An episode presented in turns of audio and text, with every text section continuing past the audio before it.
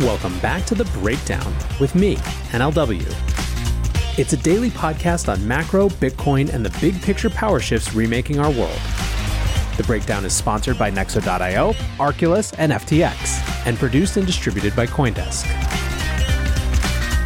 What's going on, guys? It is Wednesday, February 16th, and today we are talking about JP Morgan in the metaverse. Before we get into that, however, if you are enjoying the breakdown, please go subscribe to it, give it a rating, give it a review, and if you want to get deeper into the conversation, come join us on the Breakers Discord. It's a place where we chat about everything that's going on in the show, everything that's going on in the crypto world, the macro world, the political world, you name it, it's probably happening there. You can find a link in the show notes or go to bit.ly slash breakdown pod. Finally, a disclosure as always, in addition to them being a sponsor, I also work with FTX. So today is a little bit of a catch up day, and we're catching up on two areas. What's the latest in institutions getting involved in this space? And what's the latest in regulatory conversations around the space? So let's start with one that is clearly here to just pour gasoline on the fire of the metaverse skeptics. JP Morgan has set up shop in Decentraland. They now have something called the Onyx Lounge, which is named after their crypto and blockchain unit. The lounge features an image of JP Morgan CEO Jamie Dimon, which transforms into a picture of the company's Christine Moy. It's a lounge where you wander over and hang out with your favorite investment bank? Question mark.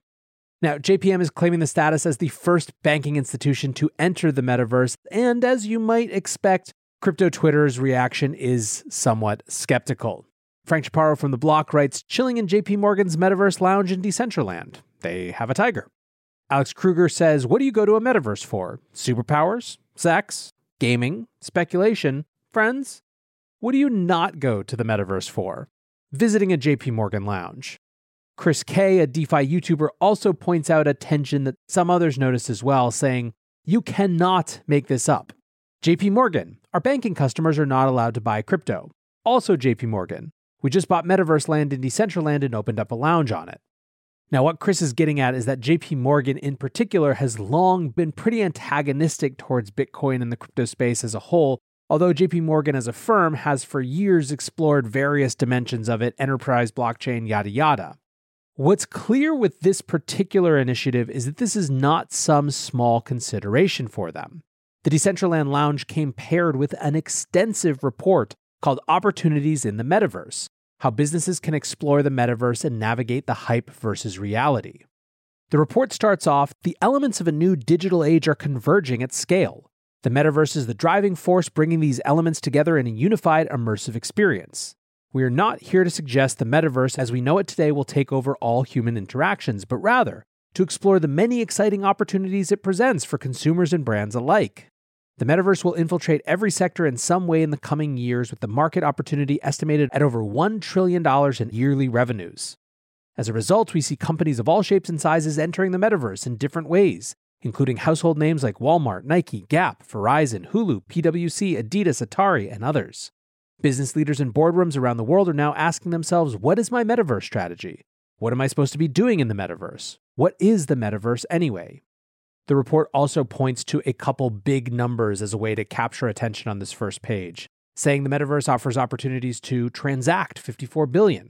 Every year 54 billion is spent on virtual goods, almost double the amount of music buying. Socialize 60 billion, approximately 60 billion messages are sent daily on Roblox. Own 41 billion non-fungible tokens currently have a market cap of 41 billion and experience 200 strategic partnerships to date with the Sandbox, including Warner Music Group, to launch a music themed virtual world. Now, Christine Moy, who according to her LinkedIn added global head of metaverse at JP Morgan five months ago, wrote a long thread on what JPM is thinking about with regard to the metaverse. She writes, We wrote this paper to help clients cut through the noise and highlight what we would love to see built or scaled next in commercial infrastructure, tech, privacy and identity, workforce, and social governance. Commercial infrastructure, a delightful wallet experience that combines TradFi payment rails, crypto and NFTs, digital identity, verifiable credentials, with the ability to support a variety of anonymous avatars across virtual worlds while still making private KYC slash AML compliant payments. DeFi and DAOs, evolution of NFT asset backed financing, virtual world mortgages, leveraging DeFi primitives alongside an emergence of cross border and cross metaverse FX and liquidity and token treasury management solutions with DAO tooling for community, neighborhood, and tribe management. I'm going to pause there, and I say this not cynically, but there should be an award for figuring out how many key terms or buzzwords you can fit into a single tweet. Next up, she writes privacy and ID, in addition to using verifiable credentials to support multiple Anon avatars, for compliant payments and cyberbullying prevention, expansion of NFT token gated spaces to create more opportunities for private interactions and business meetings. Tech, performance across devices, including mobile, with definition of metadata standards for wearables, objects to enable unique manifestations of NFTs in different virtual worlds, e.g., an NFT is a t shirt in Decentraland but a sword in a fantasy game. Hat tip to coin artists for pioneering. Future workforce, more 3D designers and architects, community and DAO managers, metaverse experience experts who specialize in tokenomics and engagement, more storytellers. Social infrastructure, clarity and paved way on regulation, tax, accounting treatment, navigation of local jurisdictional rules, and community based governance setup. Interoperability, what is the TV remote of the metaverse? How do we toggle between specialized virtual worlds, both Web 2 and Web 3, seamlessly? I want to hang with my yoga friends in the morning on one virtual world, but to play esports in the afternoon somewhere else. So it's very clear, and this is the point that I want to make, is that they are not taking this lightly. They are not thinking about this on a surface level. They are digging all the way in. Nexo is a trusted and easy to use crypto platform where you can buy cryptocurrencies at the touch of a button and start earning up to 18% annual interest that is paid out daily. They support all of the major assets on the market and even allow you to swap one asset for another or borrow cash against your crypto without selling it. Nearly 3 million people in over 200 countries trust Nexo with their digital assets. So whether you're just getting started or you're a seasoned pro, get the most of your crypto today with Nexo at nexo.io. Meet Arculus, the next generation cold storage wallet. Arculus secures your crypto using three factor authentication, providing a simpler, safer, and smarter way to store, buy, swap, send, and receive crypto. Arculus is offline cold storage. Your private keys are encrypted on the Arculus keycard and are never online. Stay safe from hackers with no cords, no charging, no Bluetooth. Just crypto security made simple. Buy now at getarculus.com. That's G E T A R C U L U S.com.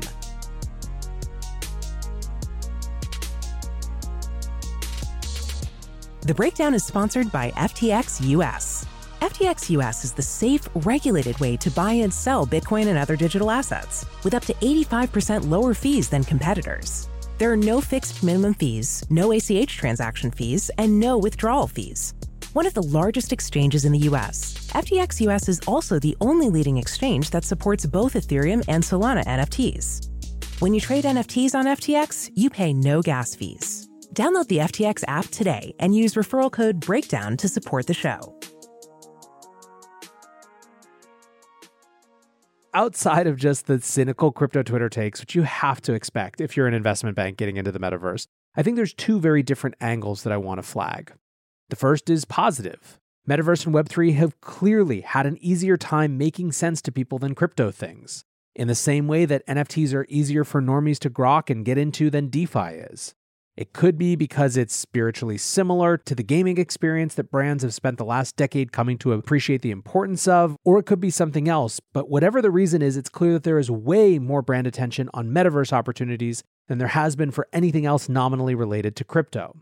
Just this week, Victoria's Secret and McDonald's filed for trademarks in the metaverse, and Disney has appointed a head of metaverse as well, technically a senior vice president of next generation storytelling and consumer experiences. The CEO of Disney wrote in an email to staff For nearly 100 years, our company has defined and redefined entertainment by leveraging technology to bring stories to life in deeper, more impactful ways. Today, we have an opportunity to connect those universes and create an entirely new paradigm for how audiences experience and engage with our stories.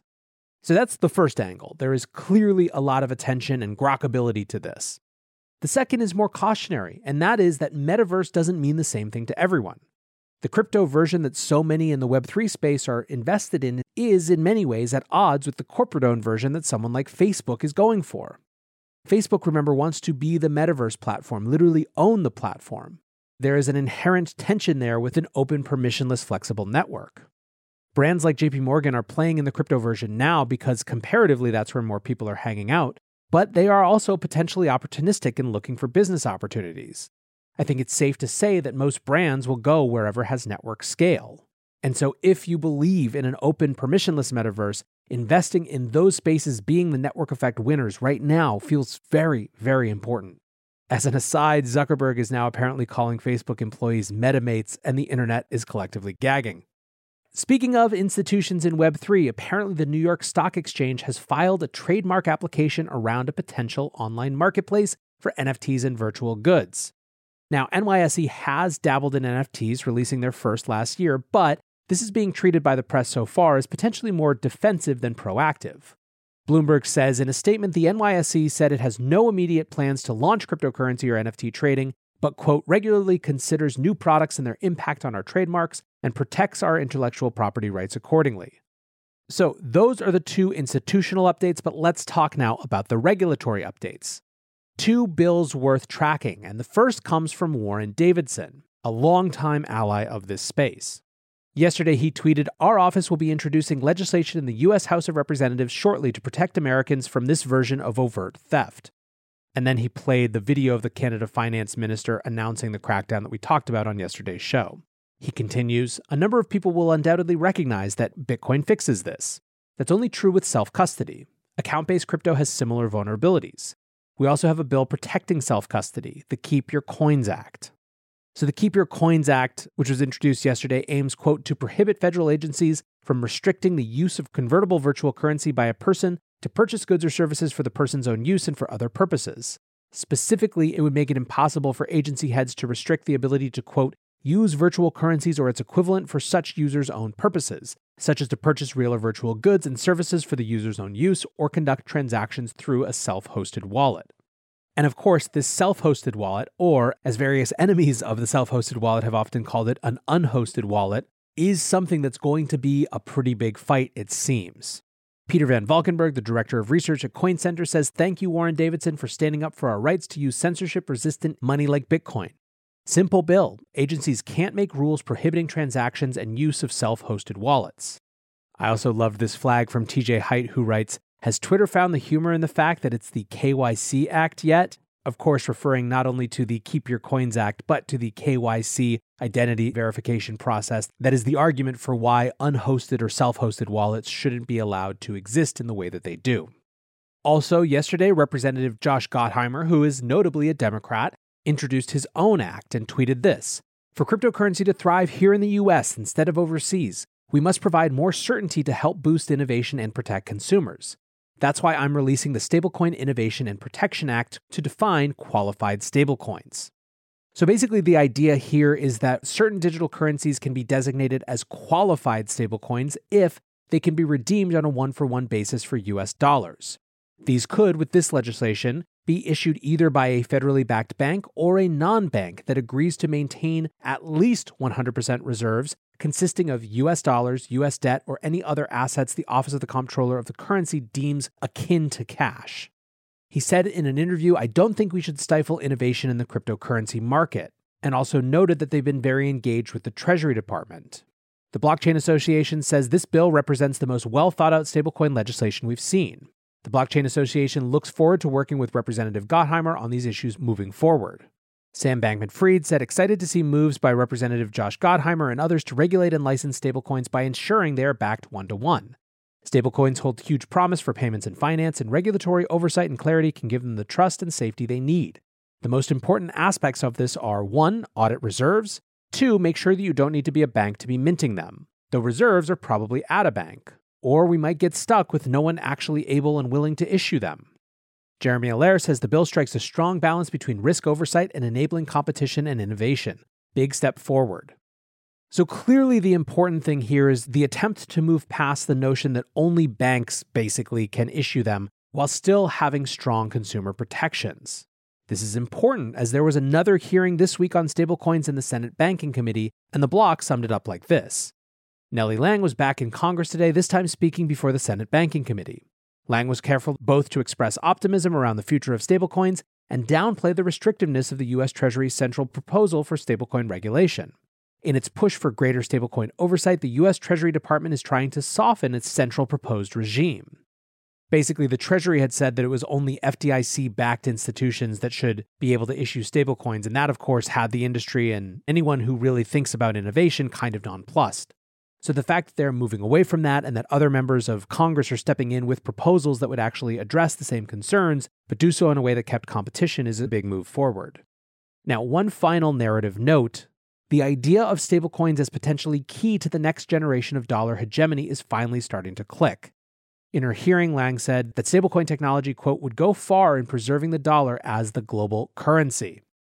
So there you have it, guys. A quintessentially 2022 breakdown, I think. Big institutions entering the metaverse, regulatory discussions around stablecoins heating up. This is the world that we live in, the world that we're excited to be a part of. For now, I want to say thanks again to my sponsors, Nexo.io, Arculus, and FTX. And thanks to you guys for listening. Until tomorrow, be safe and take care of each other. Peace.